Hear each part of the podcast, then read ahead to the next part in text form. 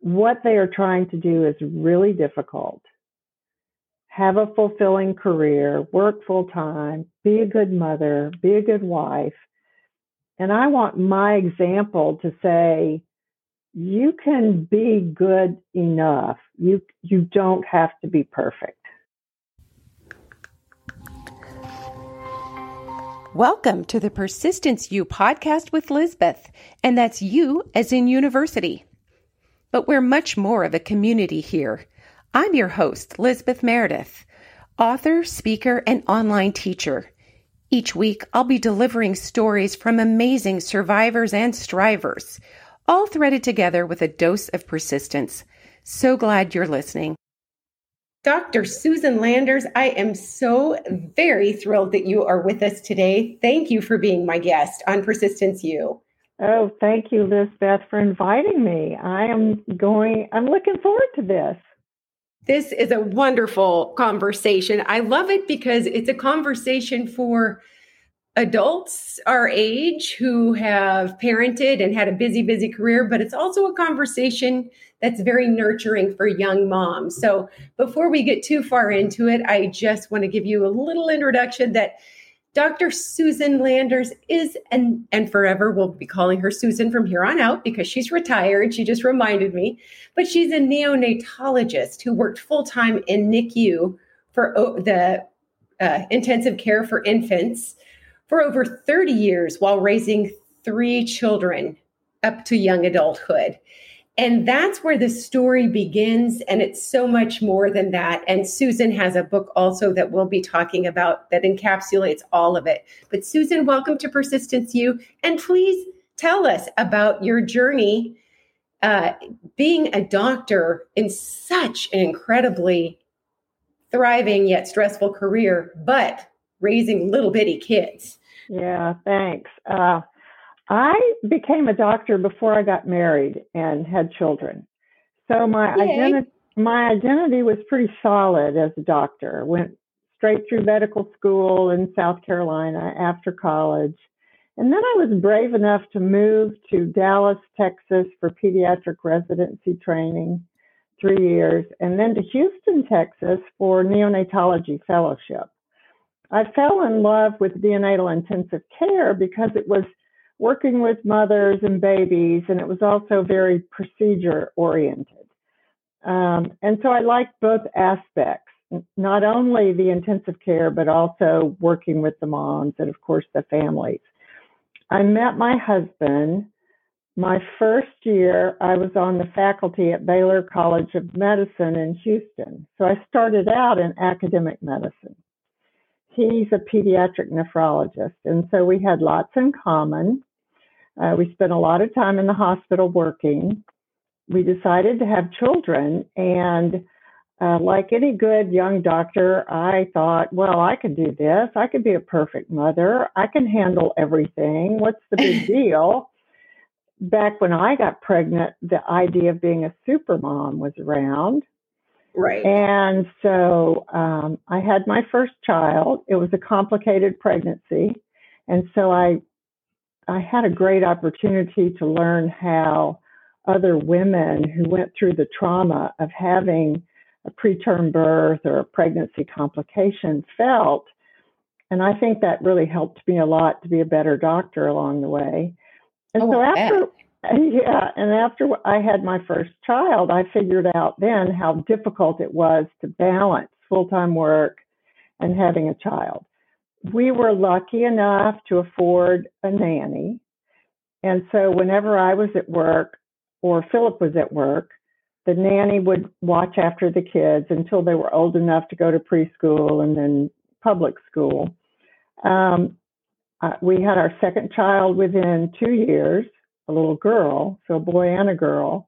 And then things got really busy. mm-hmm. I was struggling to uh, establish an academic career, and my husband was looking at jobs elsewhere.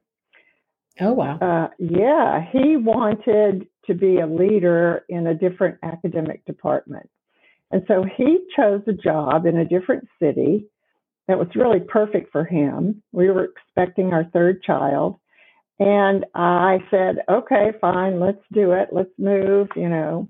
Little did I know, new house, new neighborhood, new schools, find a nanny, left all my friends behind, um, adjusted to a new job was overwhelming.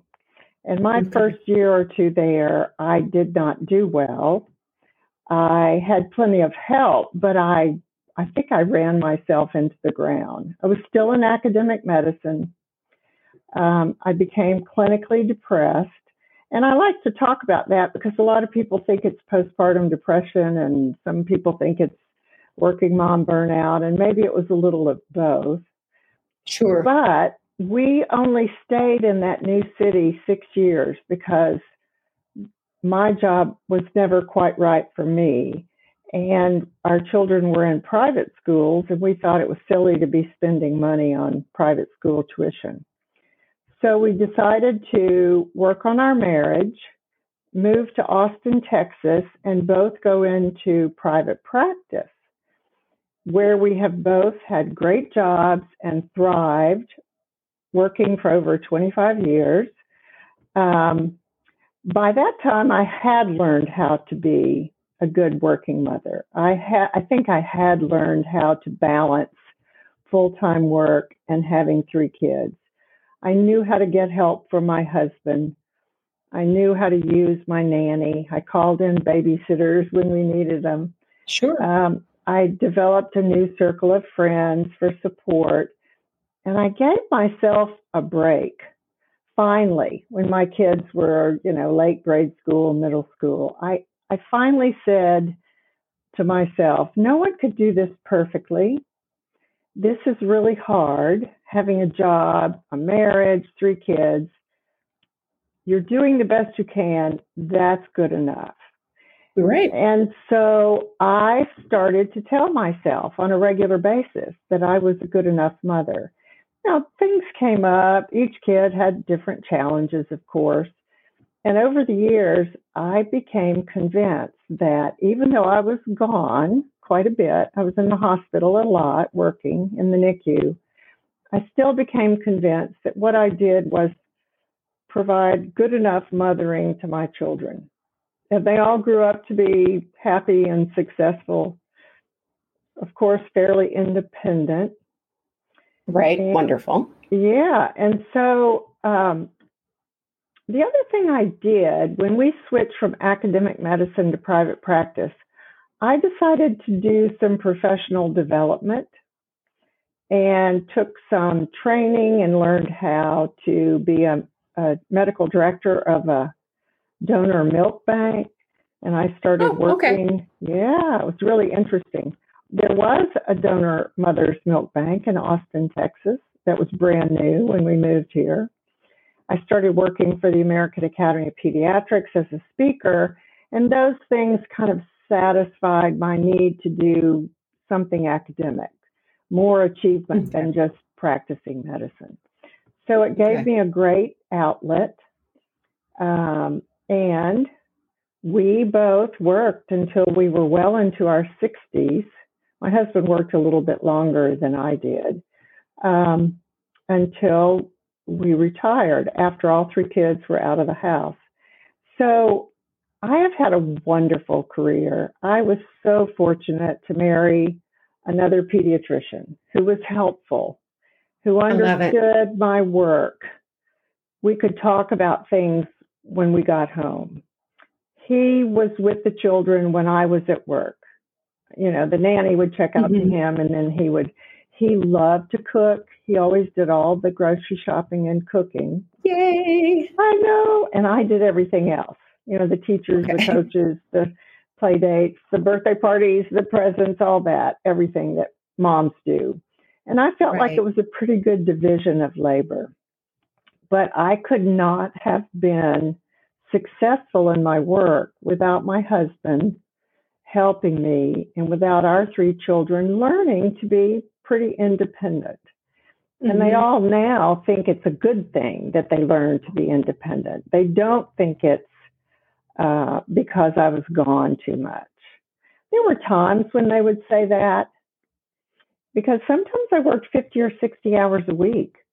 And sometimes I was on call at night in the hospital one or two nights a week. And, and that's a lot if your kids are young. So there were times that they would complain, but for the most part, they understood. Oh, I'll tell you a funny story. Laura was a teenager and she said, You know, mom, you and dad always come home and you always talk about your patients. We're sitting at the dinner table and you two always unload first, and the rest of us just sit there and wait for y'all to be finished. And then we can tell you about our day. I went, Oh no, that's terrible. she said, Really, that's what you did. And we knew that y'all needed to sort of unload. And hmm. then, and I don't remember doing that. I remember right. eating dinner as a family, asking them about their day, telling, you know, everybody telling about how things had gone. So it's really right. interesting to hear when kids are older and they can give you some honest feedback. Interesting is a nice way to put it. Sometimes it's brutal. I know. That was pretty brutal. Yeah. I love it. We get our post parenting evaluation that sl- is slipped under the door. It's like, oh, oh, didn't see yeah. that coming. yeah, mom, I wish you had done this. Yeah. Oh, well. Yeah. Okay, kid. Oh, boy. Well, that sounds good. Was there a pivotal moment before you realized that you were a good enough mother? Like, was there something where you're just like, you know what? I'm doing the best that I can, you know, because yes. that's hard for us as women to be able to embrace and to give up some of that perfectionism and anxiety that comes with it. Yes, and I'll tell you, I think that pivotal moment was when my older daughter was 16 and she developed an eating disorder. Okay. She came home from camp saying, I'm fat, I need to go on a diet. And she was really skinny, 110 pounds, beautiful in a bikini. She was a swimmer. And she started her junior year of high school with AP classes and SAT tutorial and team teaching and captain of the swim team. You know, she was doing everything. She was emulating her do it all mother, I'm sure. And she sort of quit eating. She really went on a diet to the point of pushing food around on her plate and running up the stairs and saying, I'm not hungry, leave me alone. And no matter how much we pleaded with her, she wouldn't eat. She finally complained of uh, stomach pains. And I took her to the pediatrician, and the pediatrician thought she just had um, reflux and put her on an antacid. But she continued to not eat, and I continued to be really, really worried about her. I don't remember my husband being as concerned as I was. But I, I just thought, this is not right. I called her best friend's mother. We had a very honest conversation. I said, Sally, what what do you think is wrong with Anne? And she said, I'll tell you, Jenny says she's not eating at school and she's not eating here. And if she's not eating at your house, that means she's not eating. And I went, Holy cow, you are kidding. She has an eating disorder. She has early anorexia. So we caught it early within the first two months. Good. I insisted that she go to a nutritionist and a therapist. And I, and I cut my hours back to 75% so I could personally take her to all those appointments she loved the nutritionist, thank goodness. Good. And she bonded with that nutritionist and and she helped her refeed over the next three or four months. So she never lost more than about 10 pounds. She went from 110 to 100. And she continued to swim, although her times weren't very good, but that wasn't important. What was important was that she started eating again and taking care of herself and being a little less anxious. And I really loved doing those things with my daughter. And I loved that I had figured it out and I had enlisted the help of a friend and I had arranged all the therapy she needed. And I thought, and you know, I was really terrified the whole time, Lizbeth. I was terrified because when I was younger, Karen Carpenter was starving yes. to death in a hospital bed. That's right. And for our younger listeners, Karen Carpenter is how anorexia and eating disorders really hit the map. Absolutely. Uh, a singer, a popular singer with the most rich voice who, who died of complications uh, due to long-term anorexia. So right. that absolutely terrifying. So I was terrified. Here I was a physician. No, and I, I would look at my daughter and think, oh my God, I just can't believe this. She's going to have to go in the hospital and be tube fed and all that. But of course, none of that was necessary because she got the therapy that she needed. And as right. a family, we got some counseling about you know, how you divide the labor and how you balance your life and how you talk about your feelings and all those things that I suspect two overachieving physician parents might not have done so well. And so, and Anne was able to tell us what she needed more time with her dad, honestly. Okay. Obviously, more time with me. And as she got better, she and I became much closer. And to this day, we're still very close. She continues to have some trouble with an anxiety disorder, but it's under very good control on medication and with therapy. But she does not have an eating disorder. She eats well. She's had two healthy pregnancies, so she's she's doing fine. But so to answer your question, diagnosing the eating disorder or, or figuring out what it was and getting her the help she needed and cutting back my hours to get extra time to spend with her was my pivotal moment that I was doing a good enough job. This was I love scary. It. This was scary. And I thought, wow, a lot of people wouldn't have been able to do this. Um, and in fact, the sooner that you diagnose an eating disorder in a teenager, the earlier it is to treat. And so I felt good about what I had done, even though what she had was scary. Right. Yeah. So that was oh, probably that's terrific. moment. Okay, yes. that's wonderful because you get you understood that that was a real strength. You could have been so lost in your work that you look up and she's seventy five pounds Right. So, you know, that's so fantastic that it did not go down that way. I love that. Now, when it came time to retire, and of course, you have a heart for younger moms, how right. did it come to be that you began working on a book? And tell us a little bit about that. Well, the last two years of my career, I recognized that I was burned out. I had worked in the NICU too much, and there were some challenging ethical cases, and some parents disagreed with what the doctors recommended, and a baby that was profoundly um, disabled survived. And there were some things going on that bothered me. Even though I had been doing it for 30 years, it, it, it, sure. was just, it seemed different. And I was working a lot. And suddenly I, I recognized that I was burned out. But it was so fortunate that I had a practice who was my, my group practice was in the process of covering an, a low risk labor and delivery unit in another small hospital. And they wanted somebody to go over there and see normal newborns and cover deliveries. And none of my partners wanted to do it. They thought it would be boring. And I said, oh, I'll do it. I'll do it. And so I went to this new nursery and it was so much fun. I got to talk about breastfeeding and talk to new moms and go to oh. deliveries. It was wonderful.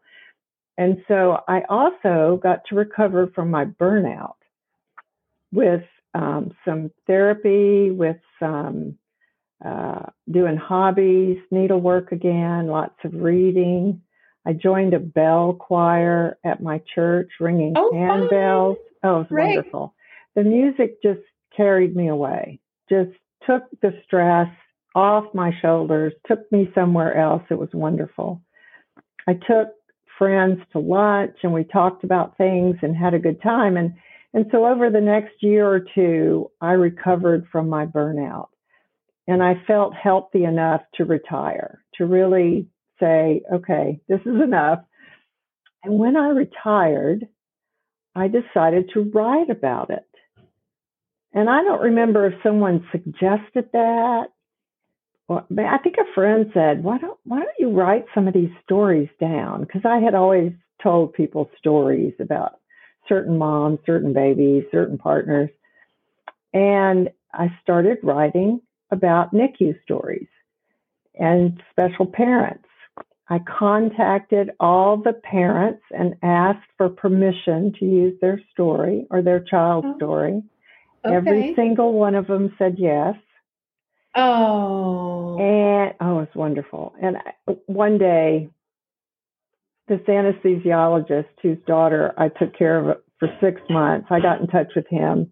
And I said, Can I tell her story? And he said, Of course you can. I said, Well, I'll change her identity. He said, That's okay. I don't care he he emailed me back a picture of his daughter who was then like 16 or 17 almost ready to graduate from high school. And the next email he said you know she wants to go to med school and be a neonatologist. And i was sitting there reading that email just tears running down my cheeks thinking oh my gosh that's so sweet that a baby that i took care of. And she was a very difficult baby. She was in the hospital for six months Oh my goodness, uh, Susan, that's lovely. That what a gratifying, gratifying. Yeah. Yes. So all the families agreed for me to tell their stories, and so I wrote those stories. And then one of my best friends said, "Why don't you write your own stories? Why don't you write some of your mothering stories? How your children challenged you? What were your triumphs?" I said, "Okay, that's a good idea." So the book is both. The book is uh, uh, two stories woven together. One is me as a doctor and the patients and parents that touch my life, and the other part of it is me as a mom. Love it. and so I was able to reflect after retirement on my life and on my accomplishments and on my being a mother. And the book, writing the book was such a wonderful process. In retrospect, it was the healthiest self analysis that I have ever done. Oh, that's fantastic. And, and that's saying a lot because you actually had the courage to put ego aside, where a lot of doctors have a hard time doing that. But you put the ego aside a long time ago and said, if I have anxiety, I'll go to therapy if I need it. I'll take a medic, you know, whatever I need to do, right. I'll, I'll not keep it secret. Right. But you know, writing about it, good for you. That's Thank so you. exciting. It it is a little bit of practicing vulnerability. It is. Mm-hmm. I mean, to, to admit when you were challenged and things didn't go well, it's not easy. And I did right. tell the truth in my book about, uh, like, if we lost a baby that I really loved the family, or if there was conflict between the family and me or the other doctors, I wrote about that. And so I actually was honest in my book. Right. And and oh, that process helped me to be fine with letting my practice go and being retired. And then I discovered that I wanted to support working moms and other women who might be struggling with this juggling act that we do that's job and marriage and kids and friends and family. And so I decided to start um, talking about that and write blogging about that. And that's what I've been doing since the book has been published. That is wonderful. Now, when what, what did you title the book? I actually know, but go ahead and tell the listeners if you would. And then, when did it get published? The book was published in September of 2021. Wonderful. And it's called So Many Babies My Life Balancing a Busy Medical Career and Motherhood. Wonderful. I, th- I always felt like I was sometimes when I was overworked, I felt like I was drowning in so many babies. So that's why I use the term so many babies. Um, and I'm proud of it. I'm proud that I was able to tell the truth. And I hope that younger working moms, if they do read it or if they hear me talking, will hear that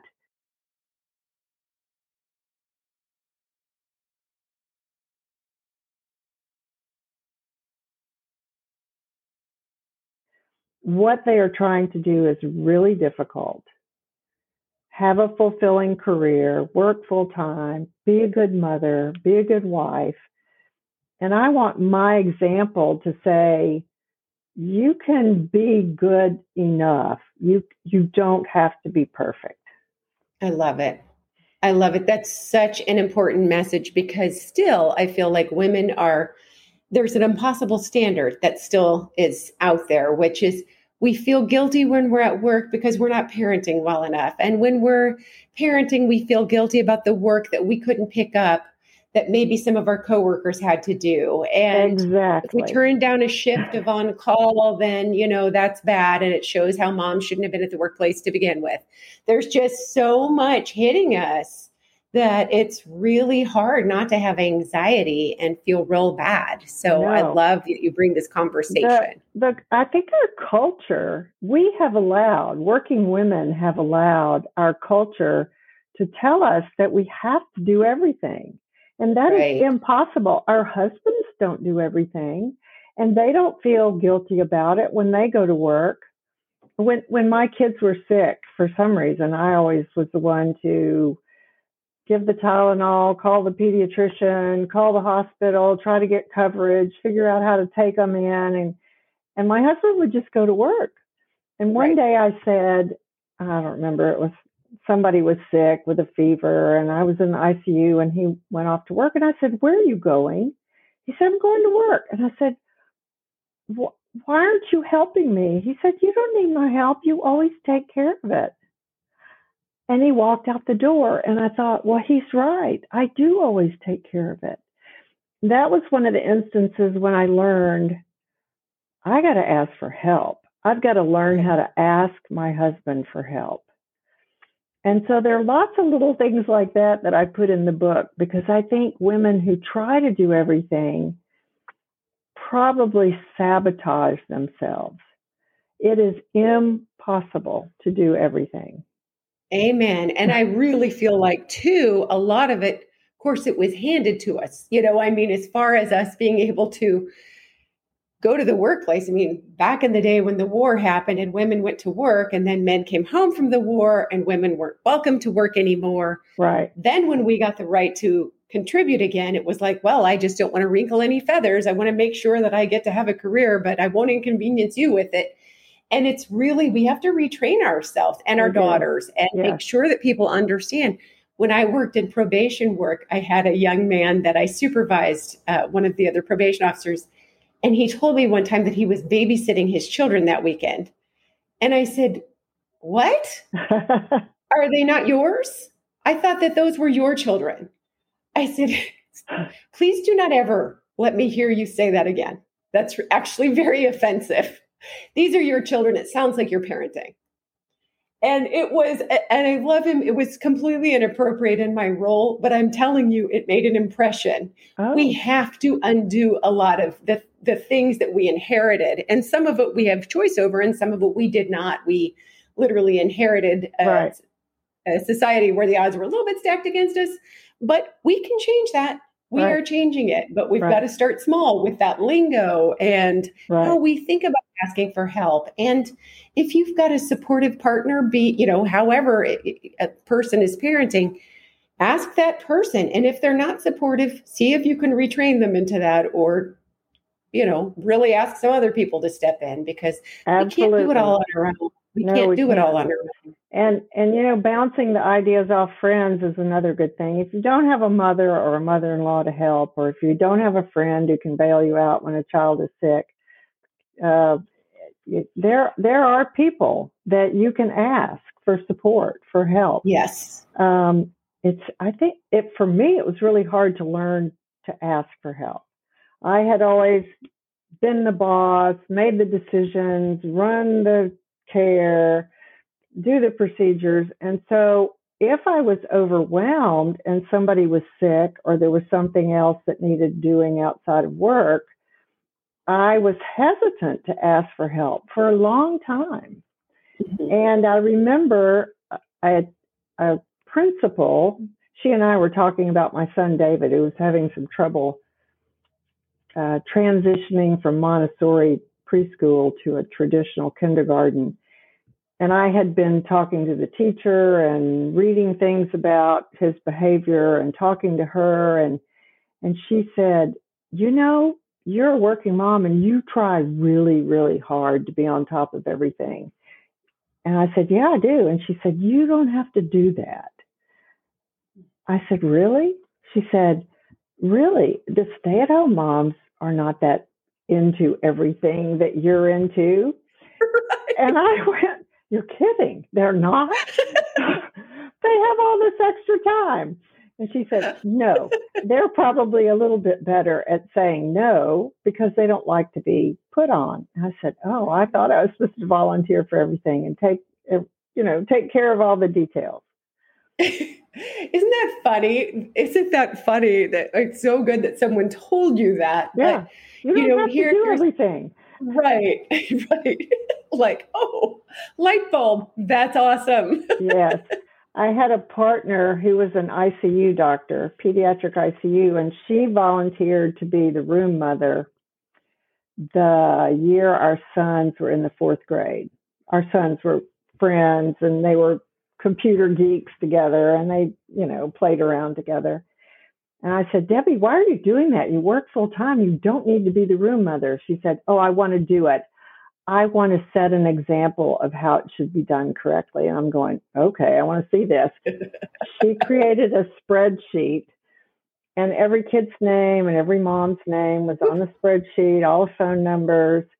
Each parent was assigned a holiday. Of course, their kids' birthdays were noted. Uh, each party was planned out for the whole school year. I have never seen such organization for a room mother.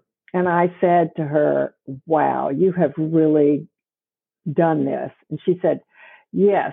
And I wanted, she said, I wanted to set an example. I said, Well, I am never creating a spreadsheet for the holiday parties for the fourth grade. That's where I draw my line. Good. That's a true story.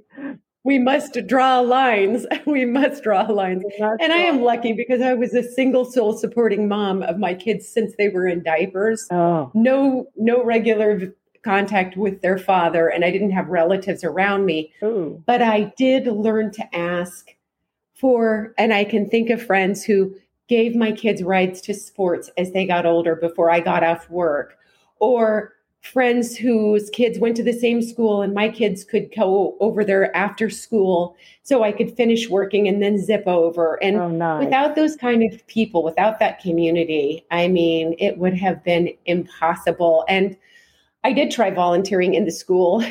And thankfully, I'm so bad with dexterity and trying to cut objects and Crap. you know organize papers and stuff. So i was literally fired. My kids went to an optional public school program but the teacher was like you know you don't need to do that. Oh that's cute. That's good it was a relief. I was like yeah. you know what? That's okay. That's okay. Yeah. it's not my superpower. Right so right. i really do applaud this conversation of being a good enough mom but also commemorating your beautiful career uh, that you enjoyed and that meant the world to you also while you were parenting amazing children. So thank you so much. Could you say the book's name again and one place like your website where we can connect with you? Oh, yeah. Listeners. So many babies. My life balancing a busy medical career and motherhood. My website is susanlandersmd.com. And I have a free checklist there for your listeners if they type in susanlandersmd.com slash burnout, they will get a free checklist for working mothers to assess themselves whether or not they're okay, stressed, or headed towards burnout. Good. Yeah. So excellent. Thank you. Yeah. Well, I so thank you for your time today. I really have enjoyed it. Oh, me too. You you're fun to talk to. So are you. Thank you so much for listening today. If you've enjoyed the show, please follow. And if you've really, really enjoyed it, tell a friend and go ahead and give us a review. I'll see you next week. Proud member of the Podnuga Network.